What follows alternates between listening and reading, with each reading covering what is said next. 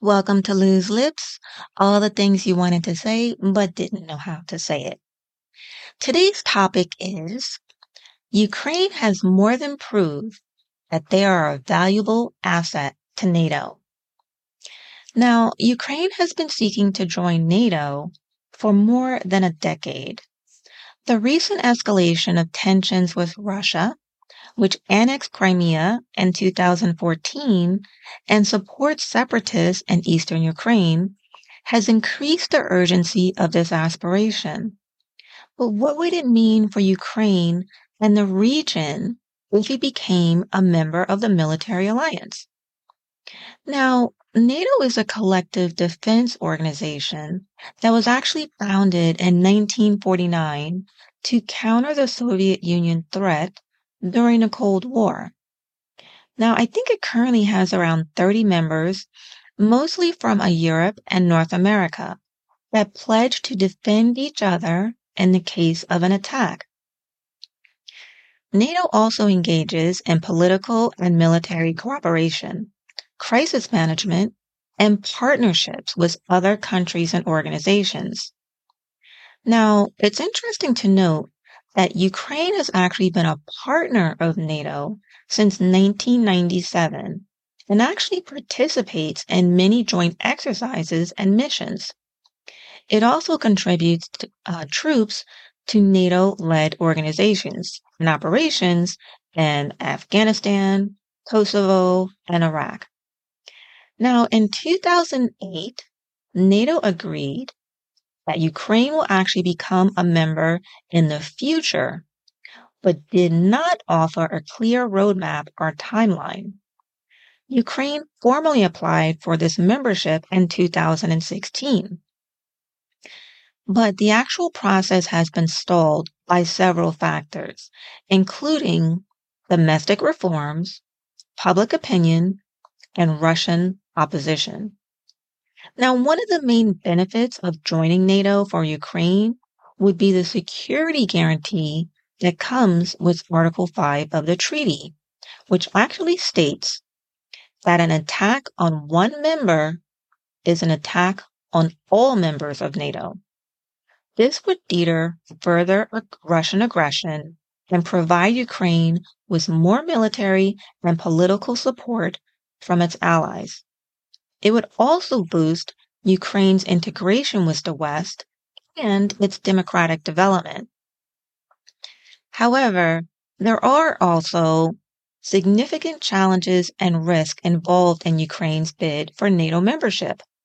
First, Ukraine has to meet certain criteria and standards to qualify for the alliance, such as strengthening its democratic institutions, fighting corruption, reforming its defense sector, and resolving its territorial disputes. These are not easy tasks and require time, resources, and political will. Now, I think it's interesting to stop here for a moment. Now, if being in NATO means that you need to end fighting corruption and resolving territory disputes, you will have noticed that during this war, Turkey became an ally. I'm not even going to say an ally, but he wasn't opposed to doing business with Putin. And Turkey, Erdogan, President Erdogan, has one of the another corrupt country. So you actually have a member of NATO that is actually corrupt. So I don't think, granted, you know, it's a war and everything, and, you know, President Zelensky of Ukraine is trying his best in a very short amount of time to get his country in order so that he can join NATO, hopefully fast tracked. So uh, Ukraine also has to convince all NATO, all of the existing NATO members to approve its accession, which requires unanimous decision. Some countries may be reluctant to accept Ukraine because of the potential consequences for their relations with Russia or their own security interest. For example, Germany and France have expressed concerns about provoking Russia and escalating the conflict in eastern Ukraine, But you know what? Honestly, I think all of that is probably out the window right now because this this war, which Putin thought was going to last for about three days, is now over into what a year and a half at this point. And I do believe that now a lot of people are saying that not only must Russia and Putin be stopped, I don't think they care so much about, you know, pissing him off, so to speak, because he's pissed everyone else off at this point. Ukraine also has to deal with the possible backlash from Russia, but you know what? They already have, which sees NATO as an expansion as a threat to its own national security and regional influence. Russia has repeatedly warned that it would not tolerate Ukraine joining NATO and has threatened to take countermeasures. These could include increasing its military presence and pressure on Ukraine's borders, intensifying its support for the separatists that used to be in Donbass, or even launching a full scale invasion. As far as I'm concerned, I think Putin has already launched a full scale invasion. Not only has he conscripted so many of the males in Russia, I think at this point they're actually almost desperate for anybody to go onto the front line. Pretty soon, the oligarchs and the elite or whatever, they're going to have to send their sons and daughters in there. And you know what? That's going to piss a lot of people off. And maybe that's what is needed for them to stop this war. And not only that, I don't think, I think in the beginning, NATO was very concerned about pissing, you know, Putin um, off and everything. But I think at this point, no one cares what he thinks anymore. No one really cares. Therefore, Ukraine's path to NATO is not so straightforward or simple. It requires careful balancing of its strategic interest, domestic reforms, international diplomacy, and regional stability. While joining NATO may be a long term goal for Ukraine, it is not a panache for its security problems or a shortcut to peace. This is a question that many people are asking, especially after the recent tensions between Russia and Ukraine over the disputed territory of Crimea.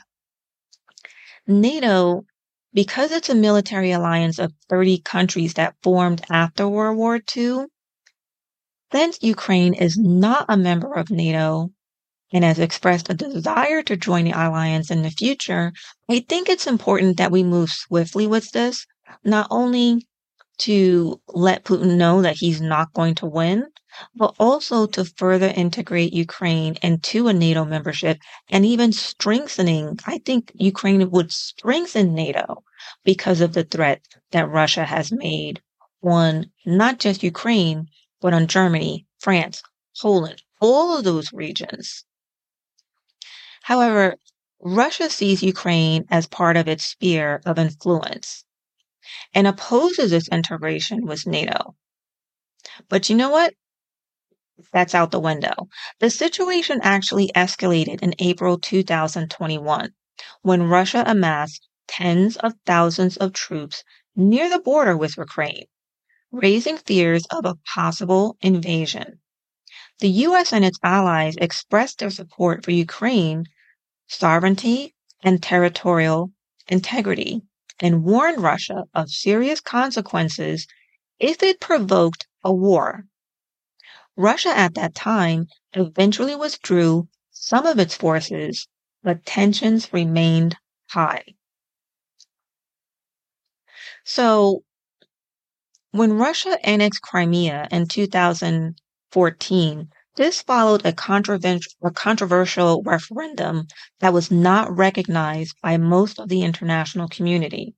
Since then, there has been a conflict in eastern Ukraine between pro-Russian separatists and Ukrainian forces, with both sides accusing each other of violating a ceasefire agreement. So you have to understand when Russia annexed Crimea in 2014, even though the international community did not accept that Crimea is now part of Russia, what they did was they started sending a whole bunch of their, you know, military and, you know, their own governors and their own mayors to that basically pro pro Russia, pro Putin people were now installed in in um, Crimea.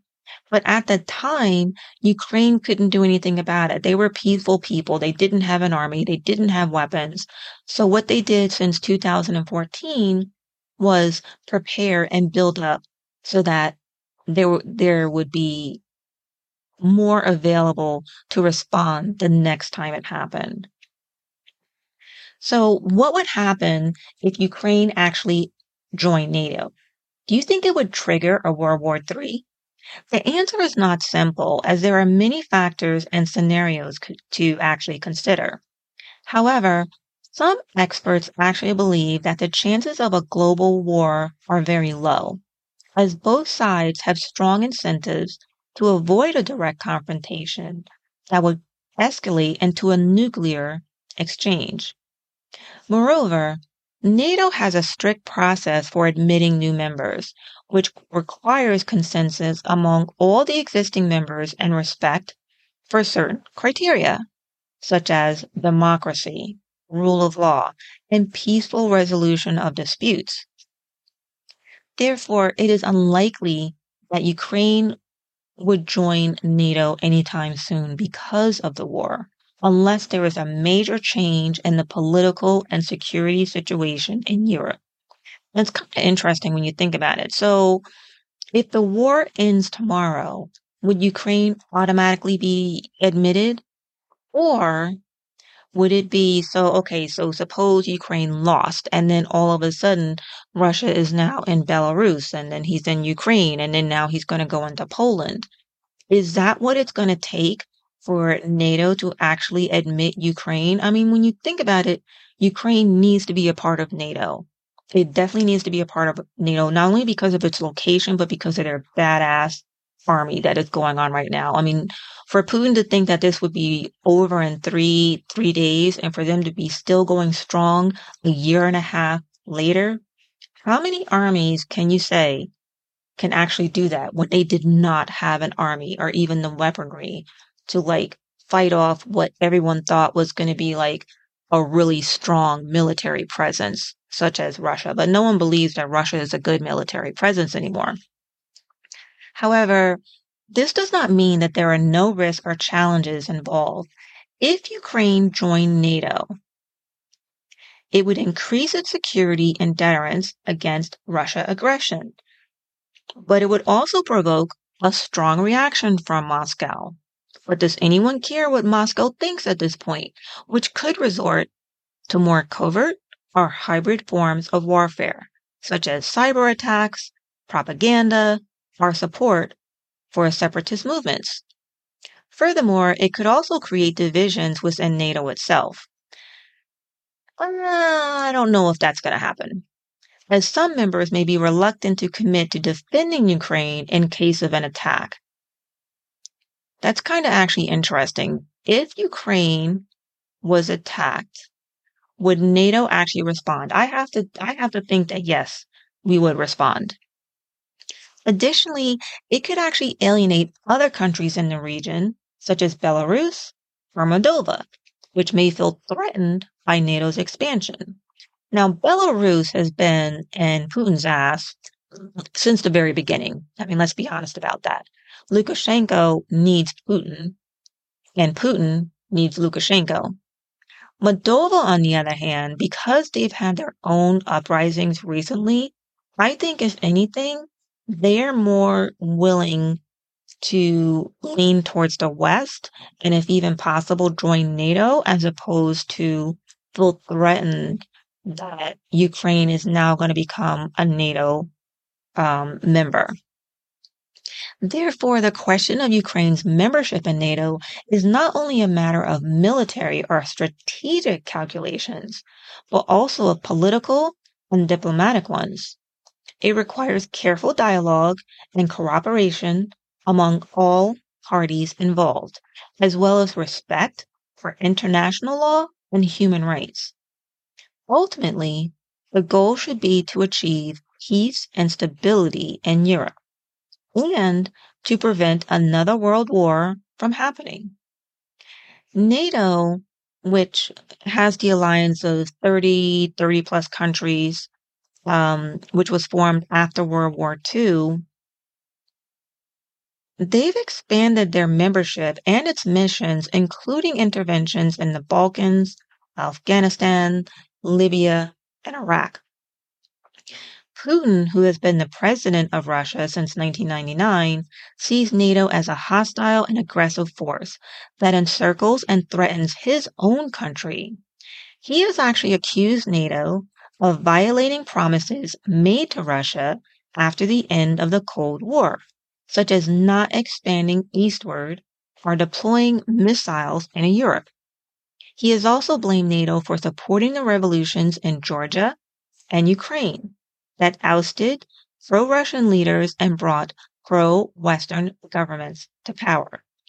Now, to be honest, I really don't think anyone trusts Putin at this point because he has said so many things and gone back on his word many, many times.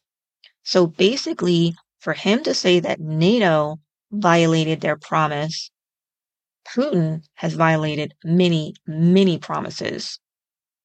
Putin's opposition to NATO is driven by a mix of strategic, ideological, and personal factors.